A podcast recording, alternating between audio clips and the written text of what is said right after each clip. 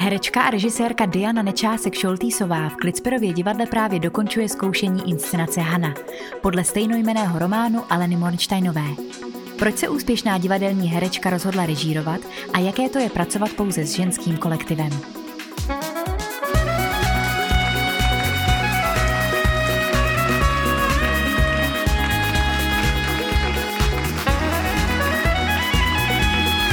Hostem dnešního potlesku Klicperova divadla je Diana Nečásek Šoltýsová, kterou k mikrofonu pozvala Lenka Smrčková. Jak se z úspěšné herečky na volné noze stane režisérka? Myslím, že to vzniklo tak před šesti lety, kdy mě oslovil režisér Martin Vokon, zda bych s ním nechtěla vést eh, ročník na vyšší odborné herecké škole. Já jsem souhlasila a tam jsem poprvé přičichla k režii. V prvním ročníku jsme si rozdělili eh, studenty na dvě poloviny. Eh, dělali jsme český realismus. Martin Vokoun s první eh, polovinou nastudoval Marišu a já jsem si vybrala jí pastorkyňu. No a poprvé jsem měla možnost upravit si text a naskoušet představení podle svých vlastních představ. Poprvé jsem stavila situace a neuvěřitelně mě to bavilo. No a asi dva roky na to jsem se studentkami naskoušela absolventské představení Bernarda, neboli Dům Bernardy Alby, kde si mimochodem uh, dělala dramaturgini. Kromě režírování si se pustila i do psaní dramatizací. Dramatizovala si vyhnání Gerty Schnirch, Kateřiny Tučkové a Hanu Aleny Morčtajnové. Jaká je to pro tebe disciplína? No já to neberu jako mm, nějakou speciální disciplínu, ale spíš jako nutnost nebo samozřejmost, protože Eh, musí mě oslovit příběh, který mám chuť odvyprávět. A ten příběh mě musí chytit za srdce, což byla právě Gerta, nebo vyhnání Gerty Schnirch. Takže mi nezbývalo nic jiného, než si to zdramatizovat. Samozřejmě nejtěžší na tom je zachytit ducha té knihy a vlastně přinést ho na jeviště. Pak samozřejmě uh, si musíš vybrat linku, kterou půjdeš, jo, nebo kterou, kterou to představení povedeš. Není možný prostě narvat celou knihu do dvouhodinového představení. Takže, když jsem si vybrala vyhnání Gerty Schnirch, tak jsem si říkala, že to je především o Gertě a všechny ostatní uh, dějové linky musí nekompromisně pryč. A držím se právě jenom té linky, ty Gerty. No, ale pro mě je to vlastně uh, hrozně přínosný, protože já už si píšu obraz po obraze a už se vlastně na tu režii připravuju.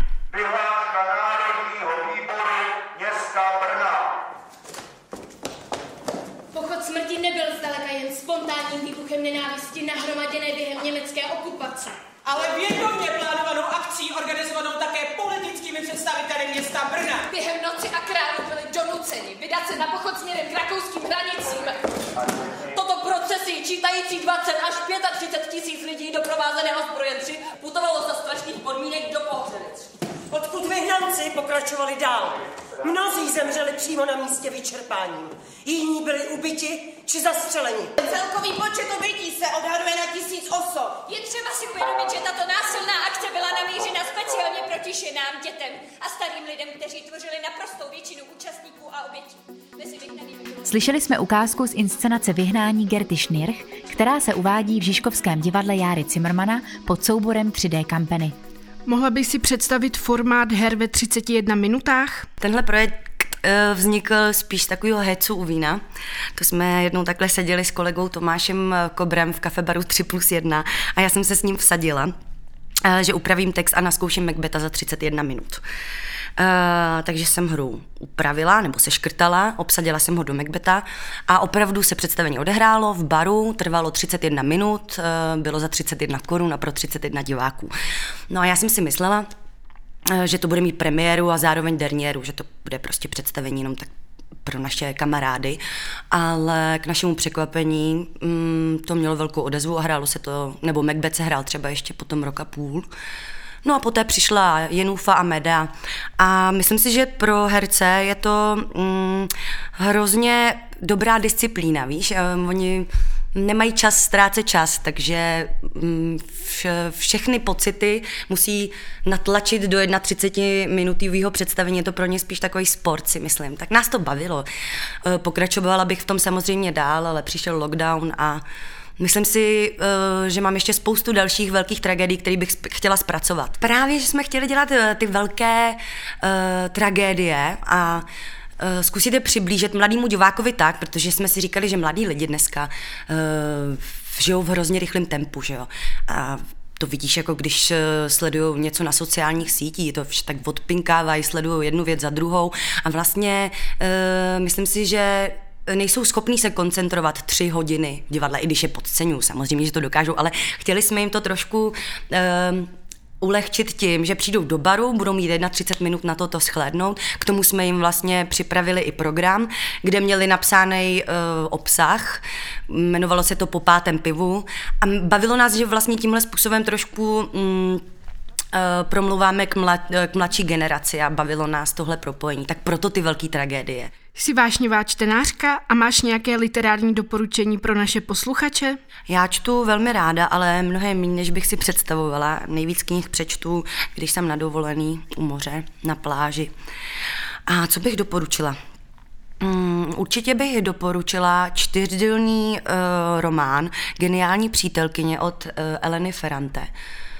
To je nádherný příběh o celoživotním přátelství pak bych doporučila Mengeleho děvče od Violi Sternfischerové, tu jsem četla uh, jako inspiraci právě k Haně a právě k Ajné časy od Olgy Tokarčukové. V českém divadelním prostředí je teď hodně herců, kteří režírují. Myslí, že mají výhodu díky své herecké zkušenosti? Já si myslím, že určitě. Um, znají ten proces zkoušení z té druhé strany a myslím si, že mají větší pochopení pro herce a skrz své herecké zkušenosti k ním můžou líp promlouvat. Já jsem se třeba osobně setkala mm, se zkušeností, že jsem pracovala s režisérem a měla jsem pocit, že na mě mluví jinou řečí. A to si myslím, že ten herecký režisér dokáže líp zprostředkovat tomu herci, dokáže mu to určitě líp vysvětlit. Vnímáš sama sebe spíše jako herečku nebo režisérku? Teď momentálně mám před sebou premiéru Hany, takže si cítím být režisérkou na 100%, ale uh, jakmile zase začnu zkoušet jako herečka, tak se změním v herečku a rozhodně nechám režiséra pracovat, budu pokorná a nebudu mu kafrat do režie. tak vzhledem k tomu, že já jsem tě poznala i uh, z té druhé stránky, ne teda jenom jako režisérku, i jako herečku, tak uh, myslím, že můžeme prozradit, že občas kafráš, ale v dobrým, protože ti jde o, uh, o co nejlepší výsledek. Ano. Mm. Děkujeme. Oh, Martin Sedláček nám právě přinesl proseko, to chce potlesk.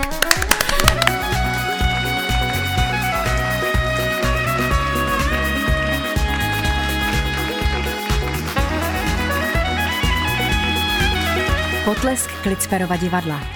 Potlesk pro vás.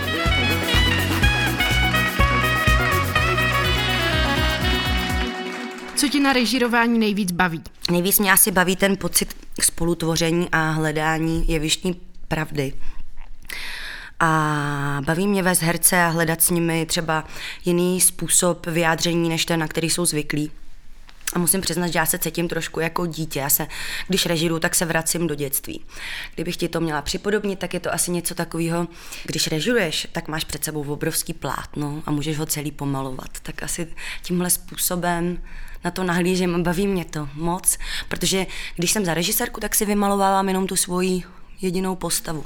Někteří režiséři se čistě dámského obsazení bojí, ale ty pouze v dámském kolektivu pracuješ už po několikáté. Je pro tebe těžké pracovat pouze se ženami? No, není naopak. Mm, oni se toho vždycky herečky hrozně bojí, si říkají, a je, je, to bude jenom dámská šatna, no to si budeme výjíždět do vlasů, ale není to tak. Oni vlastně pracují s nějakou mužskou soustředěností. Mě to až překvapuje. Když máš, já nevím, devět hereček pohromadě, ta energie je prostě jiná. Tam by stačí, když tam přijde jeden jediný chlap, tak se začnou chovat Uh, no jako ženy. Do té doby opravdu pracují soustředěně. Můžeš prozradit, jak vypadala zkouška Hany, když se přišel podívat umělecký šéf Pavel Kek? No to bylo kouzelný. Uh, prozradím to teda. Uh, Lenka Loubalová, která po celou dobu představení jezdí na vozíku, tak najednou, když přijde umělecký šéf se podívat na průjezd, tak se z toho vozíku zvedne, vyběhne a skoro tančí po jevišti. A jsem si říkala, kam, pane bože, běží. Ale prostě chtěla ukázat, uh, chtěla ukázat, že prostě mm, má srdce baletky. Máš jako režisérka vysněný titul? Určitě bych si přála udělat něco od Dostojevského. Miluju ruský realismus. Maluji všechno, co vidím. Maluji, maluji a zase maluji. Malování je pro mě drogou. Jedinou, která pomáhá. Konečky mých nervů pracují jako radary. Mohu vidět pod svou vlastní kůži, jako jsem kdysi viděla brouky a motýly pod mikroskopem mého otce. Moje bolest je živá a surová ale zároveň mi umožňuje vidět a cítit všechnu úzkost uvnitř kohokoliv jiného. Každé nedorozumění, bolest, strach. Alexi, Alexi, Senorita Frida, už je čas, musíte jít. Metiče, por amor de Dios, déjame en paz. Dejte mi všichni pokoj. Slyšeli jste ukázku z inscenace Frida K., která se uvádí v Žižkovském divadle Járy Cimrmana pod souborem 3D Kampeny. Jedná se o monodrama v režii Martina Vokouna. Je to monodrama, je to úžasný, žádný, žádný kolega mi tam neskáče do řeči, mám šatnu pro sebe. ne, dělám si srandu. No, byla to pro mě velká výzva. Myslím, že před sedmi lety jsem to zkoušela. Uh, byla to velká výzva vůbec utáhnout představení eh, jako sama, eh, sama bez kolegů. Pro mě bylo velmi náročné, ale myslím si, že hrozně důležitá, byla to hrozně důležitá zkušenost. A no je to o malířce Frídě Kalo, o všech jejich touhách, ztrátách, o její síle, o obrazech, o Diegovi. No přijďte se podívat. Jako pedagožka působíš na vyšší odborné škole herecké. Co tě na učení baví? No, nejvíc mě baví být ve společnosti mladých lidí. Baví mě uh, jejich uh, neuvěřitelná touha kterou pak samozřejmě ztratí, když se z té školy odejdou, nebo ne všichni, ale dělat to divadlo prostě dobře. Víš, a dýchat proto, že mají neuvěřitelnou energii, jsou tvořiví a vášniví. Baví mě i jejich názory na současné divadlo. Já se jich často ptám, i když se jdou podívat na mý představení umí být velmi kritický. No prostě jsem ráda ve společnosti s mladýma. Je to obohacující velmi a inspirativní. Když jsi v roli pedagoga, vzpomínáš na svoje studium a své učitele? Ano, vzpomínám na moji úžasnou pedagožku Jaroslavu Adamovou, která mi říkala, Dajáno, máš tak krásný oči, ale tak tupý a blbý. Nebyla úžasná. Ale často říkám mým studentům, když se začnou stěžovat, že jsem přísná, tak jim říkám, jo, já bych vám sem poslala paní Adamovou, aspoň na hodinu, to byste nepřežili. Paní Adamová byla velmi přísná, vyžadovala absolutní odevzdání se, neexistovalo, že si třeba neuměla text, nebo si nebyla připravená. A, ale naučila mě toho hrozně moc. Já ještě po škole jsem pak za ní jezdila domů a žádala jsem jí o radu.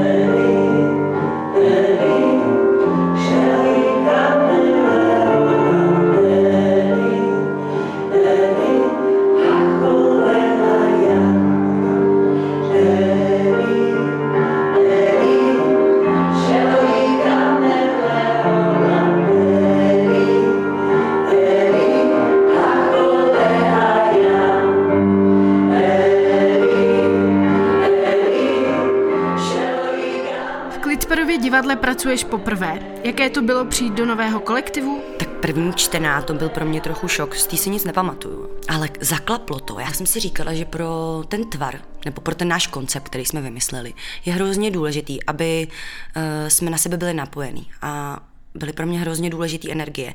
A je pravda, že na první čtení jsem poznala, že jsme si to obsadili správně.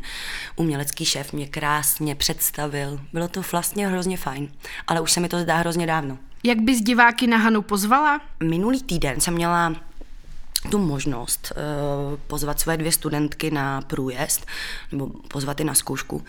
A jedna z nich, Anetka, mi napsala, že zapomněla na dvě hodiny dýchat. Takže to mě přišlo jako krásná pochvala. Takže přijďte zapomenout dýchat. Myslím si, že je to příběh, který vás opravdu chytne za srdce a nebudete litovat. Čím tě nejvíc oslovil příběh Hany? Dodal mi sílu nestrácet naději. Samozřejmě, když jsem tu knížku četla, začala jsem přemýšlet i o sobě. Um, babička mi třeba vždycky říkala, že člověk dostane naděleno tolik, kolik, nebo člověk dostane naděleno v tomhle světě tolik, kolik unese. A je pravda, že právě u Hany jsem o tom přemýšlela, jestli bych zvládla uh, zažít tolik utrpení a bolesti, jestli bych šla při selekci doleva nebo doprava, jestli bych vůbec přežila. A člověk se tak jako pozastaví, přemýšlí nad sebou a uvědomí si, že jeho život je vlastně hrozně krásný a že všechny problémy jsou řešitelné. Byla jsi nervózní, když si dramatizaci posílala paní Aleně Morčtajnové? Měla jsem migrénu a když jsem mi odeslala text, tak jsem se hrozně stresovala. Ale ona mi naštěstí zavolala s tím, že eh, se jí náš koncept moc líbí, že naopak je nadšená, že v představení budou hrát pouze ženy a že nám drží palce. A myslím si, že tam nastal takový zlom a pak už jsem se na, tě, na zkoušení uh, hrozně nebo nesmírně těšila. Jaké bylo zkoušení Hany? Bylo to velmi intenzivní. Myslím si, že na tohle zkoušení nikdy nezapomenu. Devět hereček, který zkouší s maximální nasazeností, jdou až na dřeň. A myslím si, že vznikla hrozně krásná parta. No. Budu se jezdit dívat, myslím, na každý představení a budu se na ně zas a znova těšit. Mm. A teď eh, jsem z toho trochu dojatá a chci se vybrečet. Ještě to nekončí. a takže, no zamilovala jsem si to, tu, co ti budu povídat, Leničko. Půda v noci je to úplně jiného než půda ve Strachy nemohla usnout. Choudila se zimou a růzou na železné posteli a bála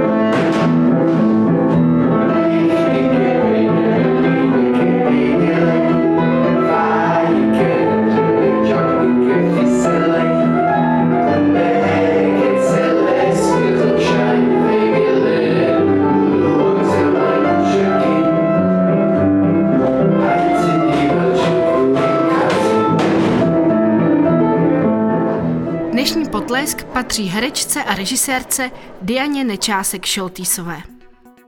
Plnou verzi rozhovoru můžete zhlédnout na webu Klicperova divadla. Příští potlesk uslyšíte za týden a bude patřit Josefu Škvoreckému. Společně se vydáme po stopách jeho románových zbabilců. Divadelní podobu tohoto slavného románu pro vás začínáme připravovat.